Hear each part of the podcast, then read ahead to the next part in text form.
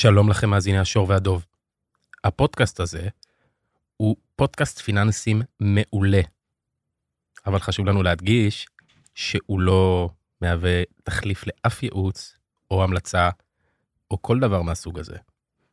בשביל זה, תלכו לייעוץ מסודר. 60 שניות בכלכלה, זה לא... זה גם כל כך פשוט, שאתה יכול לשאול איך אנשים אצלנו מדברים על הדבר הזה בלי לדעת. We believe in the importance of fundamentals in our economy. In a few minutes, I'll ring the bell so trading can begin. And, uh, השור והדוב, עם גת מגידו, מבית אול אין, הבית של הפודקאסטים.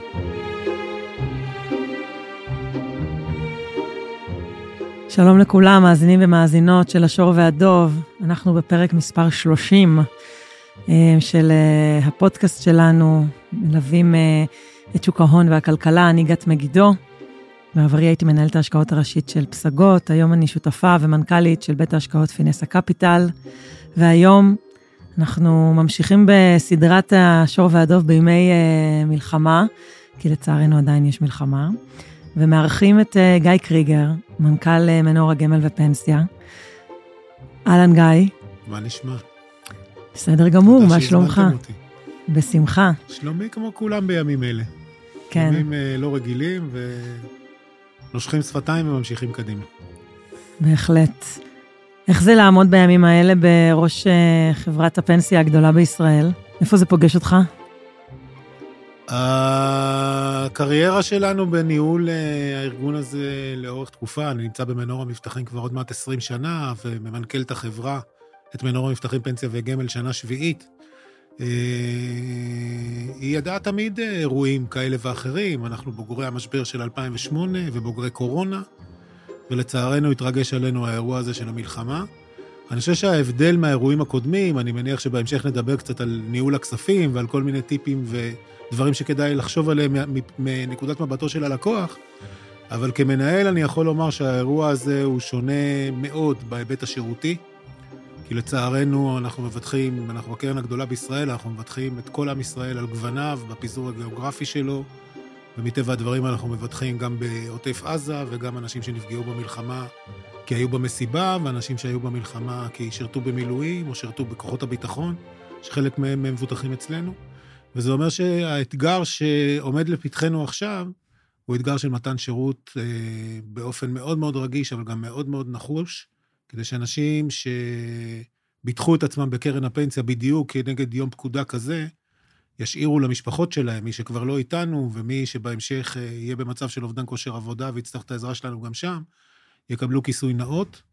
זה אומר שאנחנו חותרים למגע. זה אומר שהצוות הגדול שלנו, שפרוס בכל רחבי מדינת ישראל ויודע להגיע לכל מקום ובכל זמן, מגיע אה, בימים האלה למשפחות, למעשה כבר חלק ניכר אה, מהפגישות כבר התקיימו, אני מניח שיהיו עוד פגישות המשך. והמשימה שלנו, גם בתוך ימים לא פשוטים וגם באזורים שבאמת לא פשוט להגיע אליהם גם פיזית, בטח בתחילת המלחמה, המשימה שלנו הייתה לחתור ולהגיע לאנשים האלה עוד לפני שהם בתוך יגונם צריכים להתחיל לחפש אותנו. אה, אנחנו עושים מעקב יומי הדוק אחרי הטיפול בעניינים האלה. אה, אני לא יכול לומר שיש פה שמחה, אבל אני יכול לומר שאנחנו רואים, בזה, רואים בדבר הזה משימה מאוד מאוד חשובה, ואנחנו נשלים אותה, ואני גם קורא למאזינים, מאוד מאוד קל אה, ליצור איתנו קשר, למאזינים, לצופים. מאוד קל ליצור איתנו קשר בכל פורמט אפשרי, בדיגיטל, בטלפון, באימייל. אה, לאנשים שלנו, מי שמכיר, אה, כי אנחנו באמת כאמור פזורים בכל מקום. אם אתם מכירים מישהו שאנחנו במקרה עדיין לא הגענו אליו, או מישהו שחושב שהוא זקוק לעזרתנו, תרימו לנו דגל, אנחנו נדאג להגיע לכל מקום וליצור קשר עם כל אחד. אנחנו יכולים ליצור קשר פיזי, אנחנו יכולים ליצור קשר בזום, יכולים טלפונית, בעצם בכל אמצעי שיש. אני כאמור חושב שזאת המשימה מספר אחד. בניהול השוטף של קרן הפנסיה, אה, אנחנו גם בתוך אתגר, כי מטבע הדברים יש אתגרים פיננסיים שמתלווים למלחמה הזאת, ואנחנו צריכים לדעת להתמודד גם איתם. פה אני חושב שהניסיון שלנו ממשברים בעבר מאוד עוזר. כן, אתה יודע, אנחנו פודקאסט של אה, פיננסים ושוק ההון, אז תמיד מדברים על הדברים מהזווית הזו, של איך להסתדר עם האתגרים, עם שוק ההון, ואיפה הזדמנויות, וממה ממה לקחת אולי מרחק, ובאמת אתם אה, פוגשים את זה, כמו שתיארת הרגע. אה, רציתי לשאול אם הקמתם צוות מיוחד, אבל התייחסת לזה בתשובה שלך בצורה מאוד ברורה, על הנוכחות שלכם ועל ה... אפילו אה, עלייה להתקפה, מה שנקרא, כדי להגיע לאיפה שצריך, וזה באמת אה, נותן אה, זווית הרבה יותר אישית אה, לסיפור הזה. בוא רגע, אנחנו עוד נחזור לדבר הזה, אבל בוא רגע נדבר בכלל על פנסיה כמוצר חיסכון טווח ארוך. תמיד מרגיש לי שזה מהמוצרים, ה... מאיזושהי סיבה, יותר מורכבים עבור הציבור, שיותר קשה להבין אותם עד הסוף. בכלל החיסכון טווח ארוך הוא, הוא קצת כזה במהות שלו, אבל אני רוצה בתוך הספייס הזה של חיסכון טווח ארוך, ככה נקדיש כמה רגעים לדבר על ההבדל בין פנסיה לחיסכון אחר טווח ארוך. אוקיי. אז קודם כל אנחנו לא בונים טילים. תמיד זה נשמע יותר מסובך עד שמתחילים להתעסק עם זה, ואז רואים שאנחנו עושים דברים שהם דברים חשובים. כמו בכל מקצוע, גם במקצוע שלנו יש מורכבויות, אבל זה לא משהו שאי אפשר ללמוד אותו, או שהוא נשגב מבינתו של המהנדס אה, החלל המצוי. ואני חושב שעם ישראל יותר מודע למה שקורה בעולמות הפנסיה שלו, הרבה יותר מודע ממה שהיה בעבר, אבל עדיין לא מודע מספיק. יש איזשהו באמת סוג של רתיעה שככל שהיא תתמסמס, והעבודה צריכה להתחיל כבר בגילאי הבית ספר, אני רואה את הבנות שלי ואיך הן, מעניין אותן הנושא של הפיננסי, ואיך הן לא נרתעות מדברים שאנחנו כשהיינו בגילן, נדבר על סוף שנות ה-10, תחילת שנות ה-20, אה, מאוד נרתענו מהם, ואני מאוד שמח לראות את זה, אני מקווה שזו גם תופעה שמייצגת את הדור הזה, שבאופן כללי הוא דור מאוד דיגיטלי ובאמת פחות חושש. אה, זה דבר שחשוב להיכנס אליו וחשוב לנסות להבין אותו, לא צריך לנהל קרן פנסיה כדי להבין איך מנהלים קרן פנסיה ומה יש בה. באופן יסודי אני מזכיר, וזה קשור גם למה שאמרנו קודם על מה שקורה עכשיו במלחמה, שבתוך קרן הפנסיה, באופן אינטגרלי, מובנה, מלבד החיסכון ארוך הטווח, אה, שמצד אחד זה קוד אה, למשהו שבאמת כדאי לשים אליו לב, כי יש בו הרבה מאוד כסף, אבל מצד שני, אם הוא ארוך טווח, אז זה מייצר דחיינות, ופה אמרנו, כדאי, כן. כדאי לנסות לא לייצר את הדחיינות הזאת. לצד זה יש גם שורת כיסויים ביטוחיים, המרכזיים שבהם זה הכיסוי הביטוחי לאובדן כושר עבודה וכיסוי ביטוחי לשאירים במקרה של חס וחלילה פטירה בגיל העבודה. זה אינטגרלי בתוך קרן הפנסיה, וכמו ניהול ההשקעות בקרן הפנסיה, שיש בו מגוון של אפשרויות עבור העמיתים, ואפשר לנצל אותו גם בנושא של כיסוי ביטוחי, עמיתים יכולים, או המבוטחים שלנו, כל מבוטח יכול לבחור מתי שהוא רוצה, האם הוא רוצה כיסוי מסוג אחד, כיסוי מסוג אחר. הוא לא יכול לוותר לחלוטין על הכיסויים, אלא אם כן הם לא רלוונטיים. רווק למשל יכול לוותר על הכיסוי הביטוחי לשאירים, כי פשוט הוא לא משאיר אחריו שאירים, אם חס חלילה קורה לו משהו. זה מוגבל בזמן, כי לא כל הרווקים נשארים תמיד רווקים. אבל בכל ההקשרים האחרים, נגיד של אובדן כושר עבודה, אפשר לבחור איזה רמה של כיסוי שאני רוצה, והמשחק הוא משחק סכום אפס. ככל שאני רוצה כיסוי גבוה יותר, זה בעצם בא על חשבון החיסכון שלי. והם נפגשים עם איש מקצוע, הם יושבים עם האנשים שלנו, אפשר בסימולטורים שהם באמת מאוד פשוטים, ושוב אני אומר, אנחנו לא בונים טילים, בסימולטורים האלה גם גרפית נראים מאוד מאוד ברור, אפשר לראות מה המשמעות של כל צעד כזה, ולקבל את ההחלטה שמתאימה לטעמים שלי, לצרכים שלי ולרצונות שלי. אפשר גם לשנות את זה מתי שרוצים. הזכרת את אה, בנותיך, נכון. אז uh, יש לי שתי שאלות על הדור הצעיר, אם כבר uh, נגעת בזה. אחד, זה, מה היית אומר עכשיו לגבר, אישה צעירים בשנות ה-30 שלהם, שהיו מספרים לך שהם אה, לא מפקידים עד היום אה, לקרן פנסיה. והם מתלבטים.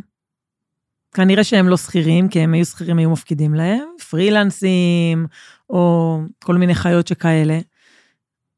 אני אגיד להם ככה, קודם כל ברמת הפיתוי, הם מפסידים הטבות מס. אם יש להם הכנסות והם לא מקסימים הטבות מס, אז uh, חשוב מאוד לשלם מס ולשלם מס כחוק, אבל אם יש הטבת מס לא מנוצלת, אז בעצם אנחנו עושים לעצמנו פגיעה כלכלית שדי קל לסגור אותה, ושוב אני אומר, בפגישה מאוד פשוטה עם האנשים שלנו, ופגישה יכולה להיות בכל זמן ובכל מדיה אפשרית, uh, אפשר לטפל בדבר הזה. ברמה הכלכלית היותר עמוקה, ואנחנו, אני מניח שהמאזינים הם אנשים שמבינים בפיננסים, אני מניח שכולנו יודעים שהעשור הזה, בין נגיד תחילת שנות ה-20 לתחילת שנות ה-30, מבחינת ההשפעה שלו על החיסכון ארוך הטווח שלנו, הוא דרמטי. הוא הרבה יותר דרמטי מנגיד העשור שבין גיל 45 ל-55, ששם יש רמת השתכרות הרבה יותר גבוהה. מטבע הדברים, החיסכון השוטף מדי חודש יכול להיות הרבה יותר גבוה, אבל ההשפעה שלו, בסופו של דבר, על הפנסיה שתהיה לנו בגיל הפרישה, היא הרבה פחות משמעותית מההשפעה של הכסף שאנחנו מכניסים ב... מתחילת שנות ה-20 שלנו ועד תחילת שנות ה-30 שלנו. בישראל יש תופעה כזו שקוראים לה עשור האבוד, שאנשים הולכים לצבא, ואז הם משתחררים, הם עושים טיול, ואז הם uh, מתחילים ללמוד, ולפעמים, אני זוכרת שאני כמ- כמנהלת שגייסה עובדים, היו מגיעים אליי לפעמים, אני התחלתי נור, בגיל נורא צעיר לעבוד, והיו מגיעים עובדים שכבר בגיל 28, 29, והם כביכול כבגירים פוגשים את עולם העבודה באמת, לא מלצרות וכאלה. אה, בגיל יחסית מאוחר, לקראת שנות ה-30, וזה בדיוק מתכתב עם הדבר הזה, באמת ל... למקד את הנקודה הזו, כמה, מה המחיר שאתה משלם על זה שפספסת עשור שלם של הפקדות. בואו ניקח כלל אצבע ונגיד שכסף מכפיל את עצמו כל 18 שנה. אז כסף שאני שם בגיל 30, שקל שאני שם בגיל 30, באמת בכלל אצבע זה לא כן. מדויק, בגיל 66 הוא יהיה שווה 4 שקלים. עכשיו, אם אני אשים 4 שקלים בגיל 55 לצורך העניין, אז צאי וראי כמה זה יהיה שווה, לא הרבה יותר באותו גיל 66. סתם לקחתי 36 שנה קדימה. אמרתי כבר, המילים האלה, חיסכון ארוך טווח, הן מבלבלות, והן שולחות את כולנו לאזור החם ונעים והנעים של הדחיינות, ואני חושב שזו טעות. אני חושב שאם אני מסתכל על הפנסיה האישית שלי, על החיסכון הפנסיוני האישי שלי, אני מבטח היום שכר מנכ"ל, נולדתי ב-1971, לפני הרבה שנים, אני בן 52. אה, אני חושב שההשפעה של זה על הפנסיה שלי היום, היא לא הרבה יותר גדולה, אם בכלל, מההשפעה של העבודה הסטודנטיאלית שהייתה לי כשלמדתי תואר ראשון באוניברסיטה העברית לפני uh, יותר מ... בעצם זה, התחלתי לפני בערך 30 שנה, והשקלים הבאמת לא גדולים ששמתי אז שווים היום לא מעט כסף, לא פחות מההפקדות השוטפות שאני שם היום. פשוט כי עברו הרבה שנים, לא... כן. לא כי הייתי חכם במיוחד, אלא כי אמרו לי סמים, אז שמתי. ואני חושב ששוב, אם אנחנו מדברים על המודעות של הדור הזה, כסף לא גדול יחסית מעבודות סטודנטיאליות, יכול לעשות הבדלים מאוד גדולים בהמשך.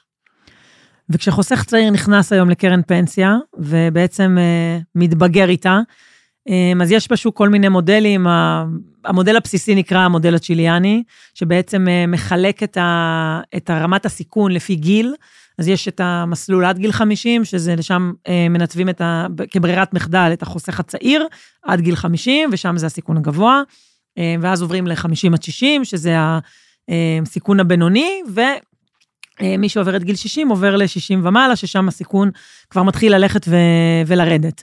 אתם הצעתם לרשות אה, מודל אלטרנטיבי לדבר הזה, תספר לנו קצת איך אתם עושים את זה.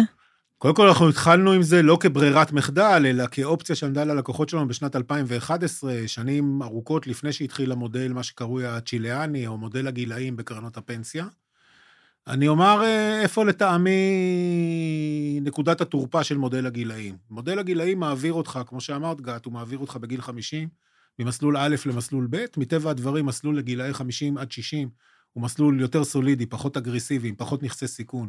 במסלול של עד גיל 50, וכנ"ל המסלול מגיל 60 ומעלה ביחס למסלול 50 עד 60. וזה אומר שיש שם אירוע בדיד, שאתה עובר ממסלול למסלול ברגע נתון, כשאתה חוגג יום הולדת, או בסמוך ליום הולדת שלך, וההעברה הזאת אמורה להיות אוטומטית. ואם היא נעשית בטיימינג, ואנחנו מכירים את שוק ההון, שוק ההון לא עובד באופן רציף, הוא עובד הרבה פעמים באופן בדיד, אנחנו יודעים שהעליות הגדולות מגיעות בימים בודדים, והירידות החדות גם מגיעות בימים בודדים, ואם בטיימינג הדי אקראי של היום הולדת 50 או יום הולדת של 60 שלך, אתה נמצא ב... תפסת את השוק, לצורך העניין, ב... אחרי תקופת ירידה חדה, למעשה קיבלת את ההפסד הזה, הוא חלק ניכר ממנו. ושם אנחנו רואים אה, נקודת תורפה. האלטרנטיבה שאנחנו מדברים עליה, שנקראת מסלולי היעד, היא בעצם לפתוח מסלולים לפי שנת הלידה שלך. לכל מסלול כזה הוא לחמש קוהורטות, לכן הם אה, מכונים על שם שנת הפרישה המיועדת שלך. אם אמרנו שאני נולדתי ב-1971, אז אני אגיע, אמור להגיע, אה, לגיל 67 בשנת 2038, ולכן מקרב המסלולים שלנו, המסלול שהכי קרוב לשנת הפרישה שלי הוא מסלול 2040. זה אומר שאם אני נמצא במסלול הזה, אני בעצם נמצא בו עד הפרישה שלי.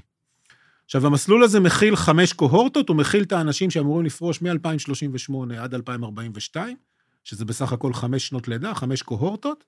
ואתה יודע מה הגיל הממוצע, שהוא די, אה, די מקובץ של האנשים במסלול הזה, ולכן המסלול הזה, המעבר שלו ממסלול לצעירים, שהוא מטבע הדברים כולל הרבה מאוד נכסי סיכון, והוא יותר אגרסיבי במהות שלו, והוא גם יותר טולרנטי לירידות חריפות בשווקי ההון, וגם נהנה יותר מעליות חריפות בשווקי ההון. אה, המסלול הזה משנה את עצמו בעצם אחת לרבעון, לפעמים אפילו אחת לחודש, בתנועה מאוד מאוד איטית לכיוון של פחות נכסי סיכון, כאשר התנועה הזאת, בגלל שהיא מאוד מאוד מוחלקת על פני עשורים, אה, למעשה לא תופסת אותך בשום נקודה, כמו שדיברנו, כלום, כמו שדיברנו קודם על יום הולדת, שבה בבת אחת אתה מקבע איזשהו הפסד. אז כמובן שככל שאתה תהיה במסלול יותר אגרסיבי כששוק ההון עולה, אתה תהנה מזה יותר, וכמובן, שוב, כל מי שמתעסק, אפילו כמוני, בפריפריה של שווקי ההון, יודע שאי אפשר לתזמן את שווקי ההון, אתה פשוט צריך להיות שם, ולאורך זמן אנחנו חושבים שבמודל הזה, של לנסות בעצם להחליק את הסיכון מסיכון אגרסיבי למקום הרבה פחות אגרסיבי לקראת הפרישה, שאז יש לנו פחות טולרנטיות לזה, אה, הוא מודל שהוא מודל הרבה יותר נכון מאשר המודל הבדיד של, של שלושה מסלולים. אגב, אני חייב לומר, טכנית זה יותר קשה לביצוע מבחינת ניהול קרן הפנסיה. זה אומר פעם בחמש שנים לפתוח מסלול, ופעם בחמש שנים למזג את שני המסלולים שבקצה של, ה, של גיל הפרישה, אלה של היותר מבוגרים. כן. אה, ולנהל את הדבר הזה, כולל העברת נכסים בין מסלול למסלול.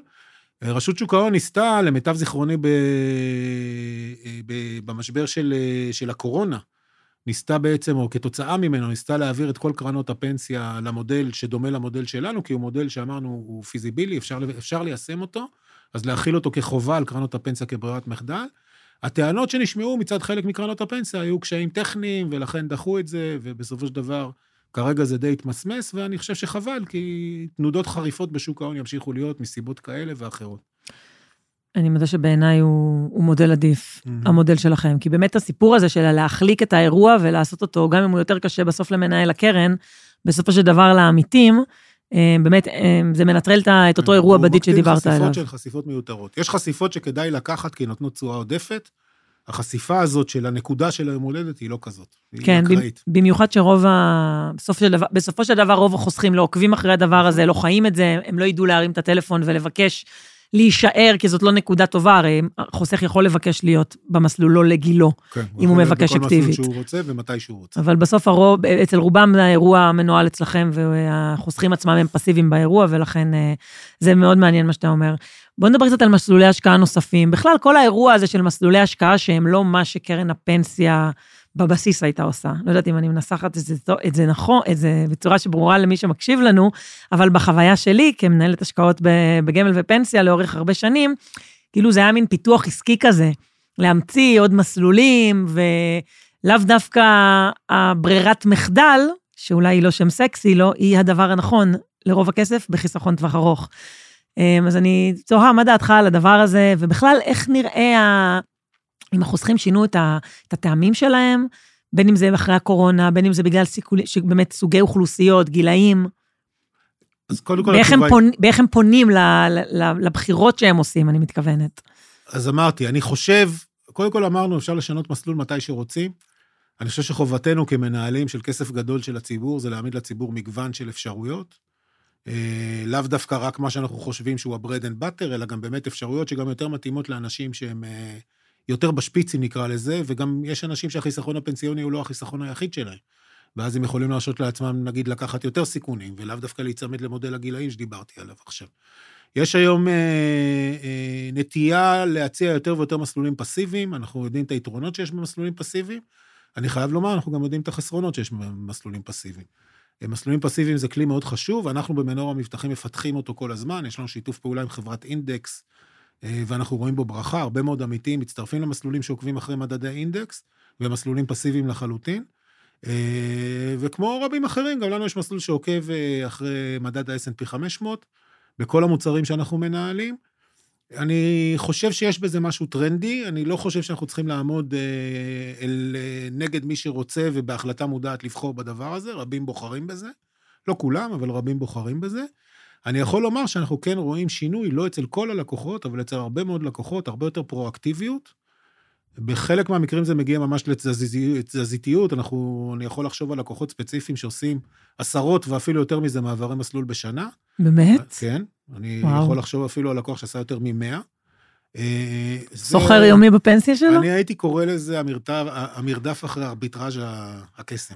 וואו. שככל הנראה יהיה קשה מאוד לתפוס אותו. קשה יהיה מאוד לתפוס את הרגע, להיכנס למסלול רגע לפני שהוא מזנק ולצאת ממנו רגע לפני שהוא נופל. בסופו של דבר אנחנו יודעים גם את הערך של, של עקביות בעניין הזה. ההמלצה שאני יכול לתת למי שמבין וחושב שהוא יודע מה שהוא עושה, להיות מאוד מאוד עקבי במה שהוא פועל ולדעת להסביר לעצמו אם הוא עושה שינוי, למה הוא עושה את השינוי הזה. אגב, לא חייבים לשים את כל הכסף במסלול אחד, אפשר לפצל בין מסלולים. ולמי שפחות חי את זה, אני באמת ממליץ בחום להיפגש עם איש מקצוע. אנחנו ספציפית מציעים, יש מאות אנשים שלנו שזמינים למפגש עם כל לקוח שרוצה את זה. אה, הם אנשים עם רישיונות שמכירים את התחום, ובסופו של דבר הם יכולים לאבחן וגם להסביר חלק מהדברים שהסברתי עכשיו, גם אולי לנפץ קצת אשליות שלפעמים יש לנו, אמרנו, כולנו רוצים לתפוס את זה למעלה, לתפוס את זה כשזה למטה ולרוץ עם זה למעלה, ולברוח רגע לפני שזה צונח למטה. והוותיקים בינינו שעשו מספיק סיבובים בשוק ההון יודעים שזה לא עובד ככה, ולכן אולי באמת חשוב מאוד להיפגש עם איש מקצוע. אה, אבל לעשות בחינה של הדבר הזה, כל תקופה, בוודאי כל שנתיים, שלוש, ולראות שאנחנו נמצאים במתווה שאנחנו רוצים להיות בו, מה גם שהנסיבות משתנות. אמרנו, אם פתאום יש לי מקור הכנסה אלטרנטיבי לגיל פרישה, או נוסף, או אם ההרכב המשפחתי שלי משתנה. חשוב מאוד לבחון גם את הנושא הזה של האופן שבו הכסף מושקע, וגם דיברנו קודם על הכיסויים הביטוחיים. בסופו של דבר, הדבר הכי רע, כמו בכל דבר אחר שיש לנו בחיים, אני לא רוצה לתת דוגמאות אחרות, כי אני לא יודע כמה אני מבין בתחומים אחרים, אבל הדבר הכי פחות טוב זה לטאטא מתחת לשטיח. אל תטאטאו מתחת לשטיח. תקדישו לזה, זה גם לא הרבה זמן, תקדישו לזה שעה, פעם בשנתיים, פעם בשלוש שנים, אה, עם בעל מקצוע, ואני חושב שתראו בזה ברכה. איך הציבור מתנהג בתקופה הזו? אנחנו רואים את הציבור, האמת שראינו את זה, תראי, אמרנו, אנחנו, אני באופן אישי כבר מסתובב הרבה שנים פה בעניינים. אני זוכר את 2008, הייתי אז בתפקיד אחר, אבל אני זוכר היטב את המשבר. ואני זוכר בעיקר בענף הגמל, בטח גם את זוכרת, בוודאי. פאניקה של הציבור ומעבר למסלולים כספיים ודברים מהסוג הזה, אנשים הפסידו הרבה מאוד כסף. כשאנחנו, שתפסנו את עצמנו כאנשי מקצוע, ניסינו להזהיר ולהגיד, אבל בהרבה מאוד מקרים דיברנו מול אוזניים אטומות. אני חושב שאת נקודת הפיתול ראינו בקורונה, כי בסוף מרץ 2020, אה, אני ביקשתי דיווח יומי גם על מעברי המסלולים כדי לראות את ההיקפים, אסור לפספס כשהשוק הוא מאוד, אה, במיוחד בתקופה כזאת כמו בתחילת הקורונה, אסור לפספס שום דבר תפעולי, אז ביקשתי לראות דוח יומי גם של כמויות, כמה אנשים זזים וגם לאן הם זזים. וההפתעה הייתה שא', כמובן יותר אנשים החליפו מסלולים, וב', הנטייה הייתה, וזה בניגוד למה שהכרנו ב-2008, ללכת למסלולים הרבה יותר אגרסיביים בשיא הירידות של הקורונה. שזה מאוד... אה, ומי שהיה עקבי, לא אגב, טריוויאלי. מה שדיברנו קודם, זה היה מאוד לא טריוויאלי, זה הראה הרבה מאוד בגרות של ציבור החוסכים. תראו, ציבור החוסכים שלנו זה כל עם ישראל, זה לא רק אה, מומחי השקעות. כן. אבל אנשים גילו בעניין הזה בגרות. מי שהיה לו את אורך הרוח, את קור הרוח, את שום השכל, להגיד, אני עושה את השינוי הזה ואני עכשיו חונה שם במסלול אגרסיבי, למרות שאני יודע שאני אחטוף עוד ירידות, ומי שעבר בסוף מרץ 20 חטף עוד ירידות, ואפילו חריפות באפריל 20, ראה בסופו של דבר, על פני החצי השני של 2020 ועל פני 2021, תשואות פנטסטיות. אה, ומכאן כבר באמת החלטה שלו, אמרנו אחרי שנתיים צריך לבחון את זה עוד פעם. אז זה היה מאוד מפתיע. אני יכול לומר עכשיו על המלחמה, שוב, אמרנו, אנחנו מאוד מנוסים מהתקופה של הקורונה, אז מיד ביקשנו את הדוחות האלה. לשמחתנו, אנחנו גם מנוסים בעבודה מרחוק, כי בבת אחת כמעט כל החברה עבדה, עברה לעבוד מרחוק, מה שהיה אירוע בתקופת הקורונה, עכשיו היה כמעט goes without saying.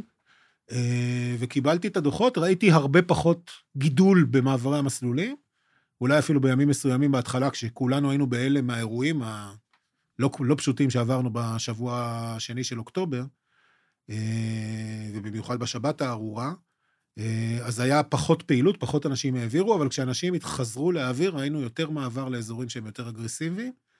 אה, אנחנו עוד קרובים לשם, אנחנו בסך הכל בדצמבר, כשאנחנו מקליטים את הפודקאסט הזה.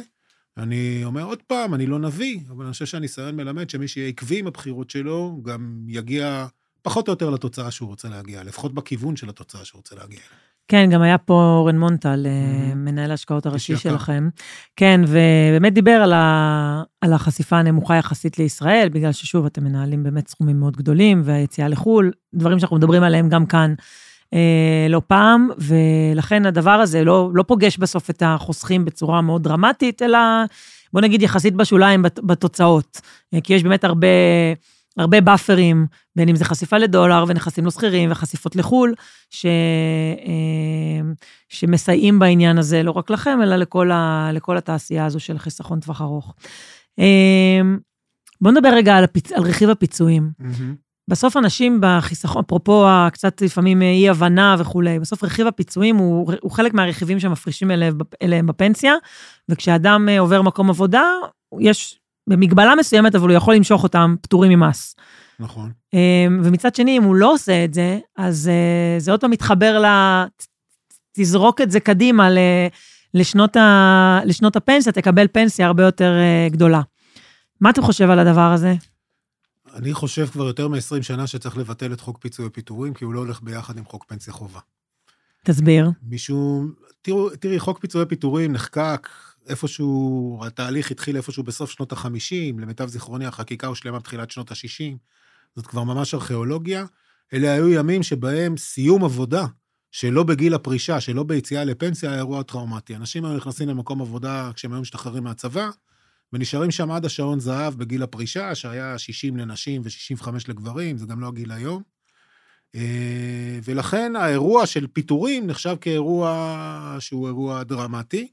גם פחות או יותר הסיבה המרכזית לסיומי עבודה הייתה אירועים כאלה של פיטורים, כי אף אחד לא העלה על דעתו להתפטר ולעבור למקום עבודה הבא. אנחנו היום בסביבת עבודה אחרת לגמרי. לפני איפשהו, שוב, למיטב זיכרוני, בשנות ה-80, נעשה איזשהו הסתר, הסכם קיבוצי רוחבי במשק, שבחוכמה רבה חיפש עוד מקור להגדיל את החיסכון הפנסיוני של הציבור, כי הבינו שאין מספיק בעוגה הזאת, ולכן הכניסו את הפיצויים לתוך קרנות הפנסיה, ויצרו מין שעטנז כזה, שמצד אחד זה אמור לשרת את הפנסיה ואמור לייצר לי קצבה פנסיונית שוטפת בגילאים, אנחנו מדברים גם על תוחלת חיים הרבה יותר ארוכה, וגיל הפרישה לא עלה במקביל לעלייה בתוחלת החיים, עלה, אבל לא עלה מספיק. אה, ובמקביל גם חוקק בשנות האלפיים, בעצם זה לא חוק, אבל איזשהו הסדר פנסיית חובה במשק שמחייב את כולם לשים שם כסף. בסופו של דבר, התוצאה היא שהיום, באירוע של מעבר עבודות, שהוא במרבית המקרים בכלל לא אירוע טראומטי. בן אדם כן. מתחיל כבר עבודה חדשה, משדרג את מצבו, משנה את טעמיו, פתאום משתחרר לו כסף נזיל שהוא יכול למשוך אותו בפטור ממס, וקשה מאוד להתמודד עם הדבר הזה, כי אנחנו כולנו ברמה כזאת או אחרת אופורטוניסטים, והצורך של הפדיון של הכסף הזה הוא בדרך כלל צורך אה, שהוא לא צורך של אה, באמת כלכלת המשפחה או איזשהו משבר כלכלי במשפחה. אני מזכיר גם שבימים שחוקקו את חוק פיצוי הפיטורים בכלל לא היו דמי אבטלה, היום יש דמי אבטלה, זאת אומרת, יש גם פתרון מדינתי לעניין הזה. זה לא שמי שמקבל דמי אבטלה הוא אדם עשיר, וזה לא שדמי אבטלה ניתנים לנצח, אבל בסופו של דבר אנשים בגיל העבודה, במיוחד במשק התעסוקה הישראלי, גם היום, גם בתוך מלחמה, אה, בסופו של דבר יש מספיק היצע למי שבאמת רוצה לעבוד. אני לא מדבר חלילה על מצב בריאותי, שאז אמרנו, אנחנו מפעילים כיסוי ביטוחי, שזה כבר עולם אחר לגמרי, וגם סכומים אחרים לגמרי, וגם משטר מס אחר לגמרי, מקל. לא, אני מתח... אבל אני מתחברת למסר שבעצם, לא סתם שאלתי את זה, כי אני גם חושבת את זה, שבעצם אנשים, נכון שפותחים להם את החלון להוציא כסף פטור, אבל בעצם המסר זה, אם אתם לא באמת צריכים אותו, אז עדיף שהוא יישאר ויהיה חלק מהפנסיה שתשרת אתכם בסוף הדרך. אבל אני הייתי מאוד זהיר בבאמת צריכים אותו, כי אם אנחנו באמת צריכים אותו בשביל לטוס לחו"ל, אז אנחנו באמת צריכים אותו בשביל זה... לטוס לחו"ל, אבל לא בשביל זה אנחנו חוסכים חיסכון פנסיוני. לא, לא, אני מדברת... וזה מאוד מפתה. נכון. אז הייתי שם פה מדרג, הייתי אומר, קודם כל, אם צריך איזשהו מימון שוטף, אז אפשר לקחת הלוואה מקרן הפנסיה על חשבון החיסכון הצבור. קרן הפנסיה עצמה היא בטוחה להלוואה הזאת.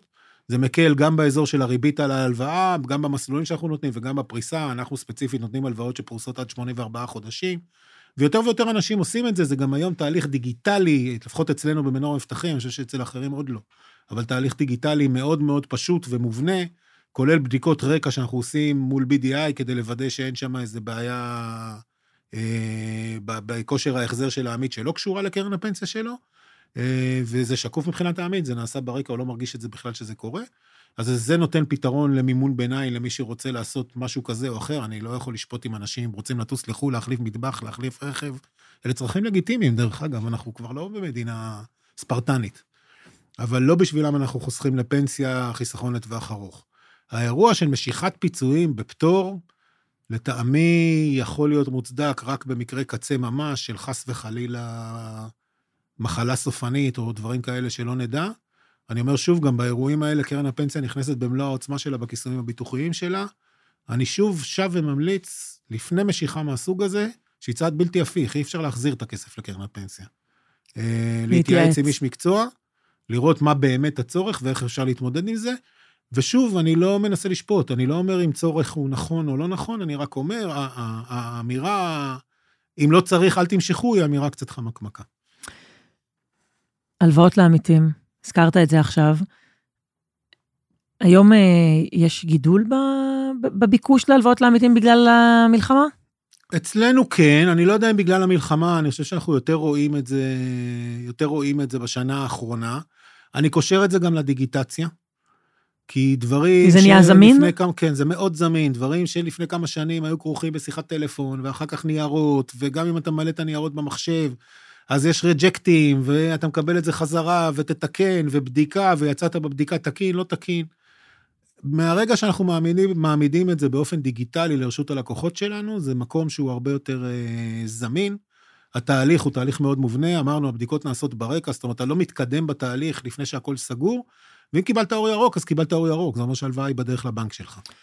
והריבית השפיעה על זה? על ה... זאת אומרת, באיזה ריביות אתם נותנים היום? הריביות, צריך לזכור שזה, הכסף שאנחנו נותנים כהלוואות הוא כסף מהחשבונות של העמיתים, זאת אומרת, זאת השקעה השקעה של קרן דבר, הפנסיה. נכון. זה עובר ועדת השקעות וצריך לתת ריבית נאותה. היתרון מהצד השני זה שיש כאן בטוחה שהיא בטוחה משמעותית. תלוי באיזה מכשיר אנחנו מדברים, אבל הריביות נעות בין פריים מינוס, נגיד חצי, לבין פריים פלוס חצי. אה, אני יכול להתחייב כאן שאפילו לא שקל מכל הריבית הזאת לא מגיע לכיס שלנו כחברה המנהלת, זאת לא, זה לא מקור הפרנסה שלנו, זה שירות שאנחנו נותנים לעמיתים שלנו. ובעצם בזה שאתה משלם את הריבית על ההלוואה, אתה ממקסם את החיסכון הפנסיוני של עצמך ושל החברים שלך. זאת ריבית, עם העלייה בריבית בנק ישראל ובריבית הפריים מהשנה האחרונה, זה בוודאי פחות אטרקטיבי ממה שזה היה. באופן, אני אומר, בעיניי הוא לא מפתיע, בגלל שהדיגיטציה מאוד עזרה לזמינות של הדבר הזה, אנחנו דווקא רואים, במיוחד באזורי הפנסיה, גידול בשנה האחרונה. לא גידול מהותי, לא משהו שמשפיע מבחינת ההיקף נכסים שאנחנו נותנים מקרן הפנסיה הענקית שאנחנו מנהלים, אנחנו מנהלים היום בקרן הפנסיה בערך 215 מיליארד שקל. אה, והיקף ההלוואות לא מגיע אפילו למיליארד שקל, זאת אומרת, אנחנו מדברים על פרומילים, אפילו לא על אחוזים. אה, אז זה אולי לא מקור תפארתה של התשואה העתידית של הקרן, אבל אני חושב שזה משהו שנפגש בו בעצם הצרכים של הקרן עם הצרכים של העמיתי. אני חושב גם שוב שזאת חובתנו, כי אנחנו מנהלים כסף שהוא לא שלנו. כל ה-215 מיליארד שקלים האלה, אין בהם אפילו שקל אחד שהוא שלנו. הכל של עם ישראל. חד משמעית. אני מנסה להבין, אם uh, אתה אומר שאין עלייה, עלייה דרסטית, אבל יש עלייה בעצם, יכול להיות שחלק מהכסף שמגיע להלוואות, שביקוש שמגיע לאשראי הזה, הוא פשוט הבנק כבר נהיה יקר מדי. זאת אומרת, אתה, ממה שאתה רואה, הלוואה לעמיתים היום היא אטרקטיבית יותר בממוצע, מאשראי שאדם ילך ויקבל בבנק. אשראי שאדם ילך ויקבל בלי להמציא בטוחות משמעותיות, יהיה אשראי מאוד יקר, כנראה הרבה יותר יקר, אני לא רוצה להגיד איפה, לא רוצה לדבר לא בגנותו של אף אחד. אנחנו מדברים מאוד בהכללה ובממוצע, רק כדי להבין את ה... אנחנו יודעים שיש אפיקים שנותנים עם בטוחות יחסית חלשות, או כמעט בלי בטוחות, בריביות שהן ריביות מאוד מאוד גבוהות, בשיעורים דו-ספרתיים, וזאת לדעתי האלטרנטיבה הראשונה שקרן הפנסיה מאפשרת להתמודד איתה. הבנק, החיסרון המרכזי במה שהבנק נותן, זה קודם כל המרווח הבנקאי שהבנק לוקח, כי להבדיל מאיתנו זה הביזנס של הבנק, אנחנו אצלנו אמרנו, זה לא הביזנס שלנו כחברה, זה חלק מניהול שוטף של קרן פנסיה, אבל זה לא מקור ההכנסות שלנו. והבנק גם בדרך כלל ידרוש בטוחות, כולל נכסים שיש לך בבנק, להעמיד אותם כנגד ההלוואה, וזה משהו שלא צריך בעולם החיסכון הפנסיוני. אגב, אני חייב לומר, אמרנו, יש בדיקות בדרך, יש אנשים שלא זכאים להלוואות. יש חיתום. יש, כן, חיתום שהוא חיתום, הוא מאוד יעיל, ברובו דיגיטלי, ברגע שאתה עובר למסלול אדום, מטבע הדברים, דברים הם יותר מורכבים, אבל הרוב המכריע נמצאים במסלול ירוק. עצרתם פעם את מתן ההלוואות לעמיתים? כי יש גופים יותר, לדעתי, בבתי השקעות בעולמות האלה, שהם התקרה הגבילו. היא 10% מהנכסים של הקופה. אני אמרתי, אנחנו בעולמות הפנסיה נמצאים באזורים של פרומילים. בחלק מהקופות שאנחנו מנהלים, אנחנו באחוזים בודדים ממש, וזה הטופ. אנחנו מאוד רחוקים מהתקרה הזאת. אגב, גוף, אנחנו גוף מאוד צומח, לשמחתי, בהיקף הנכסים המנוהלים, וגם הצמיחה הזאת בעצם מקטינה את השיעור של תיק ההלוואות, או לפחות מעמידה אותו במקום, ביחס לתיק כולו. גוף שנמצא בצבירה שלילית נטו, ובבעיית תשואות, התיק שלו מתכווץ. אז שוב, אני לא, לא רוצה לדבר על שמות, אבל אני מניח שהמבין יבין. גוף כזה, עצם ההתכווצות שלו בעצם מביאה אותו לתקרה, ואז הוא צריך לעצור את הפעילות. ובעצם בזה הוא שולל איזשהו שירות חיוני מהלקוחות שלו. הוא לא עושה את זה מרוע, חלילה, אבל הוא עושה את זה בגלל אילוצים. רגולציה שהיא נכונה. אפרופו בתי השקעות, בשנים האחרונות הרגולטור עשה עבודה כדי להכניס עוד תחרות אה, לעולם הזה של קרנות הפנסיה, שהיה עד, עד היום מוחזק די חזק על ידי חברות הביטוח, אה, וקמו מה שנקרא פנסיות ברירת המחדל. אה, שהמטרה באמת הייתה הגברת התחרות, להוריד את דמי הניהול ולתת איזושהי אופציית ברירת מחדל כשמה כן היא. איך זה השפיע? איך אתה מנתח עד היום את ההשפעה של זה על התעשייה של, אה, של ניהול הפנסיה? הייתי מחלק את זה לשני רבדים. ברובד הכללי, אני חושב שהרגולטור השיג את המטרה שלו. זאת אומרת, תחרות שהייתה מאוד משוכללת גם קודם, וגם אנחנו בקרנות הפנסיה שהן אה, אחיות של חברות ביטוח, מוציאים אחד לשני את העיניים בשוק שהוא מאוד צומח ולכן הוא גם מאוד תחרותי, כל אחד רוצה לשמור על הנתח שלו וגם לגדול. בוודאי אנחנו כקרן הפנסיה הגדולה, אם אנחנו לא נהיה תחרותיים, גם ברמת השירות שאנחנו נותנים, גם במחיר שאנחנו מציעים, וגם בכל היבט תחרותי אחר, אז אנחנו אה, לא לעולם חוסן, כמו שאומרים, לכן אנחנו מאוד מאוד עובדים בזה. אז בהיבט הזה, העובדה שהכניסו עוד שחקנים, ושחקנים בדמי ניהול נמוכים יחסית, הגבירה את התחרות. ולכן אני חושב שלמשל מי שנשאר אצלנו ונהנה מפירות התחרות הזאת, הוא נהנה מזה עד היום. אה, כי מה שנקרא שטח משוחרר לא יוחזר. זאת אומרת, התנאים ששוק הפנסיה מצוי בהם היום, במובנים מסוימים נראים כמו אנומליה, כי מוצר הפנסיה הוא מוצר הרבה יותר זול ממוצר הגמל, ועכשיו צאו וחישבו כמה מוצר הפנסיה, עם כל העולמות של כיסויים ביטוחיים שתיארתי קודם, הוא עולם הרבה יותר מורכב לניהול והרבה יותר יקר לניהול, מאשר העולם של הגמל למשל. אה, או של קרנות ההשתלמות, שגם בהן דמי הניהול הממוצעים הם יותר יקרים. אני לא חושב שדמי הניהול יקרים, אגב, לא בגמל ולא בהשתלמות, אבל בפנסיה הם זולים במיוחד. ופה זה הצליח. לגבי הקרנות ברירת מחדל עצמן, אה, חלקן כבר לא איתנו, חלקן חוו צמיחה מאוד מאוד, מאוד מאוד מואצת, ואחר כך דעיכה מאוד מאוד מואצת, חלקן נמצאות במקום די סטטי. אני חושב שיש מקום, בשוק מקום לכולם. אני חושב שגם uh, כמנהל uh, של קרן פנסיה גדולה, אני חושב שאם אני לא אברך על תחרות, אז אנחנו לא נגיע לשום מקום. אנחנו מברכים על תחרות. ותחרות נותנת לך את ההזדמנות להצטיין. אני באמת מסכימה לגמרי עם הדבר הזה. בעולמות האלה של אה, קרנות אה, ברירת המחדל, למעט הסיפור של חיתום, יש עוד הבדלים? קודם כל הן מקבלות בלי חיתום, להבדיל, מ, אני יכול לדבר על הקרן שלנו, שאנחנו מבצעים חיתום, החיתום שלנו הוא פחות נוקשה מהחיתום של חברת ביטוח, כי יש מנגנון שנקרא תקופת הכשרה, שבעצם שומר, מייצר איזה חיתום אוטומטי בחמש השנים הראשונות בקרן. אה, מלבד זאת, אנחנו מדברים על, על גופים שהוקמו כדי לתת איזשהו שירות ב mass production, אה, אני מניח שיהיה קשה להם, גם ברמת המחיר שלהם וגם בגודל שלהם, כי יש פה יתרון עצום לגודל. מבחינת מבנה ההוצאות של חברה ביחס לנכסים שהיא מנהלת, העלות השולית הפוחתת של כל מיני שירותים, אני מניח שהן אה, לא יכולות להעמיד רמת שירות כמו שאני תיארתי בגאווה גדולה קודם. ובעיניי היא האקס פקטור שלנו.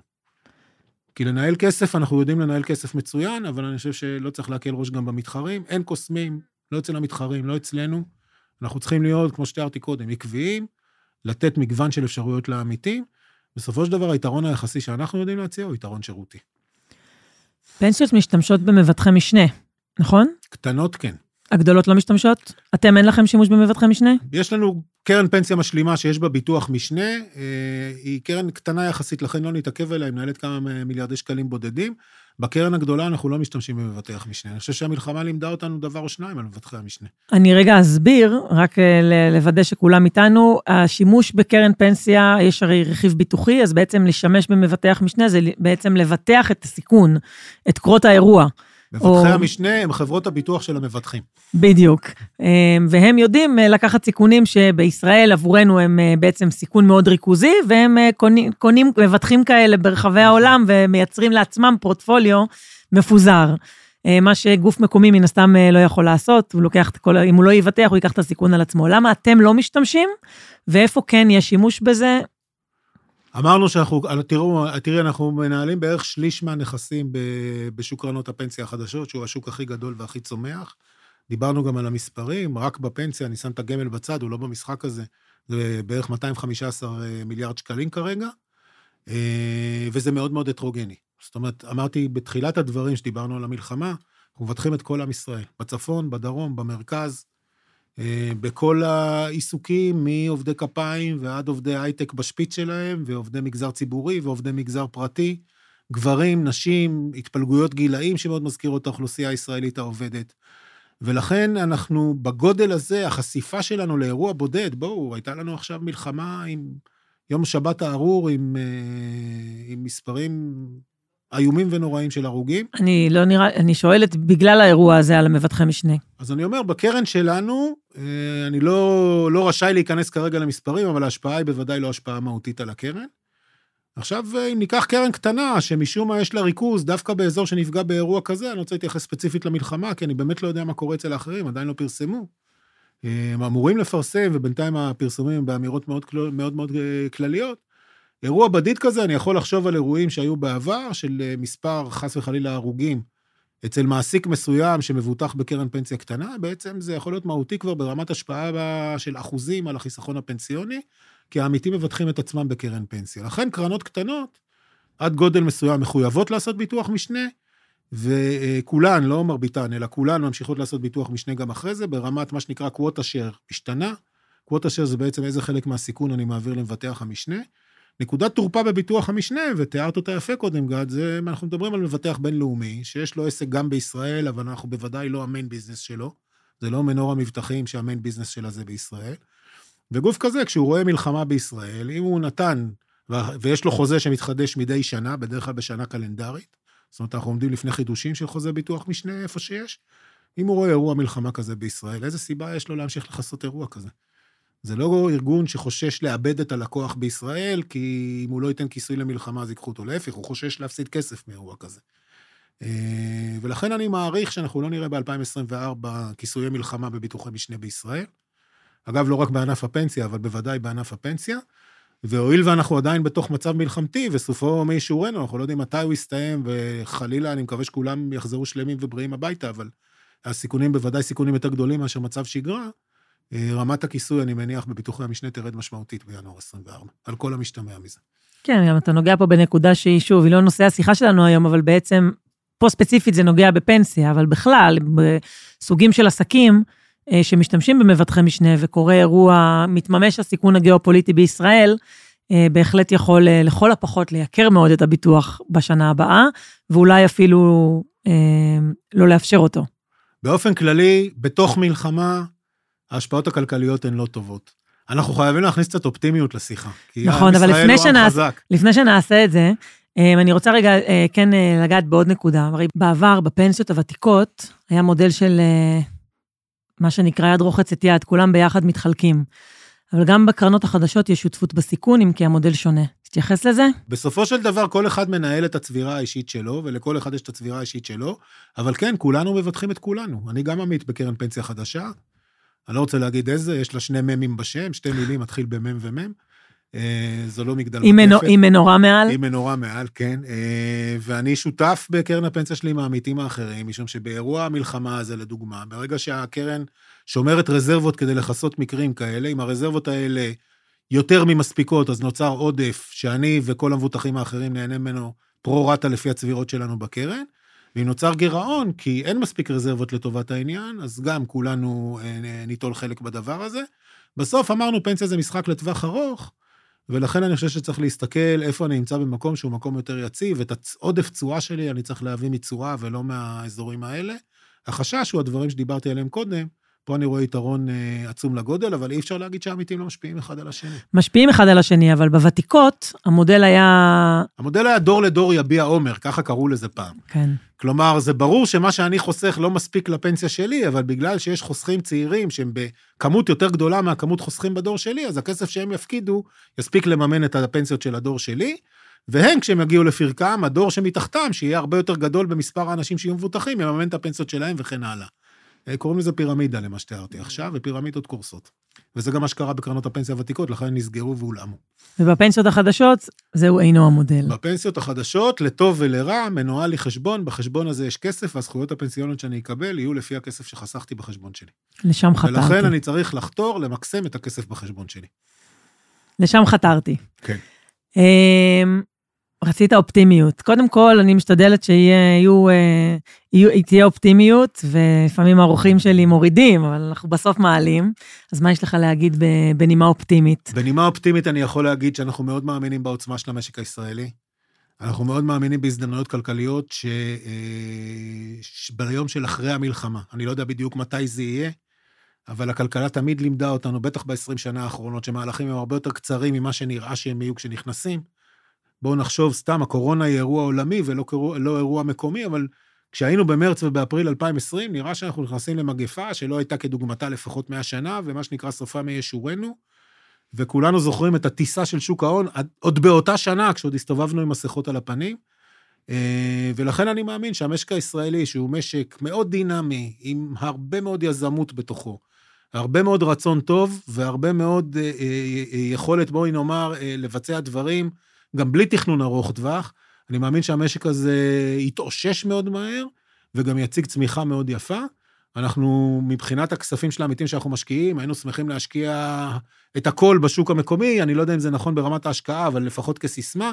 מעשית זה כל כך הרבה כסף שהחלק הארי שלו צריך לצאת לחו"ל, זה שומר היום על החוסכים, אבל יש אה, הזדמנויות בשוק הישראלי, והחבר'ה שלנו כל הזמן מחפשים אותן, ואין לי ספק שחלקן הארי גם תתממשנה. וכאזרחים כאן, אני חושב שכולנו נהנה מזה, אני מאמין שאנחנו נראה גל צמיחה. קשה לי לשים את האצבע מתי יהיה הטיימינג של הגל צמיחה הזה, אבל אה, אם לא נעשה טעויות קולוסליות כחברה וכמשק, אנחנו נראה גל צמיחה במהרה בימינו, כמו שאומרים. אמן. גיא, תודה רבה על השיחה הזו, תודה. היה מאוד מעניין. תודה גם לי. תודה רבה למאזינים ולמאזינות שלנו, אני הייתי גת מגידו, אנחנו ניפגש בשבוע הבא. להתראות. thank you